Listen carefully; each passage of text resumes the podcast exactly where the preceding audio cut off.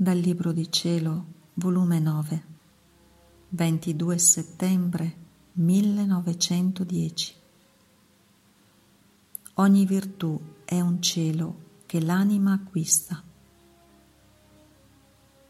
Questa mattina, continuando il mio solito stato, quando appena è venuto il benedetto Gesù e mi ha detto,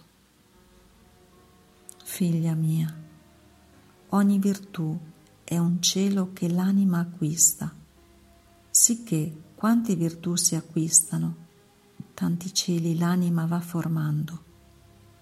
E questi cieli sconfiggono tutte le inclinazioni umane, distruggono ciò che è terreno e fanno spaziare l'anima nelle aure più pure, nelle delizie più sante, nei profumi celesti del sommo bene anticipandole parte dei gaudi eterni ed è scomparso.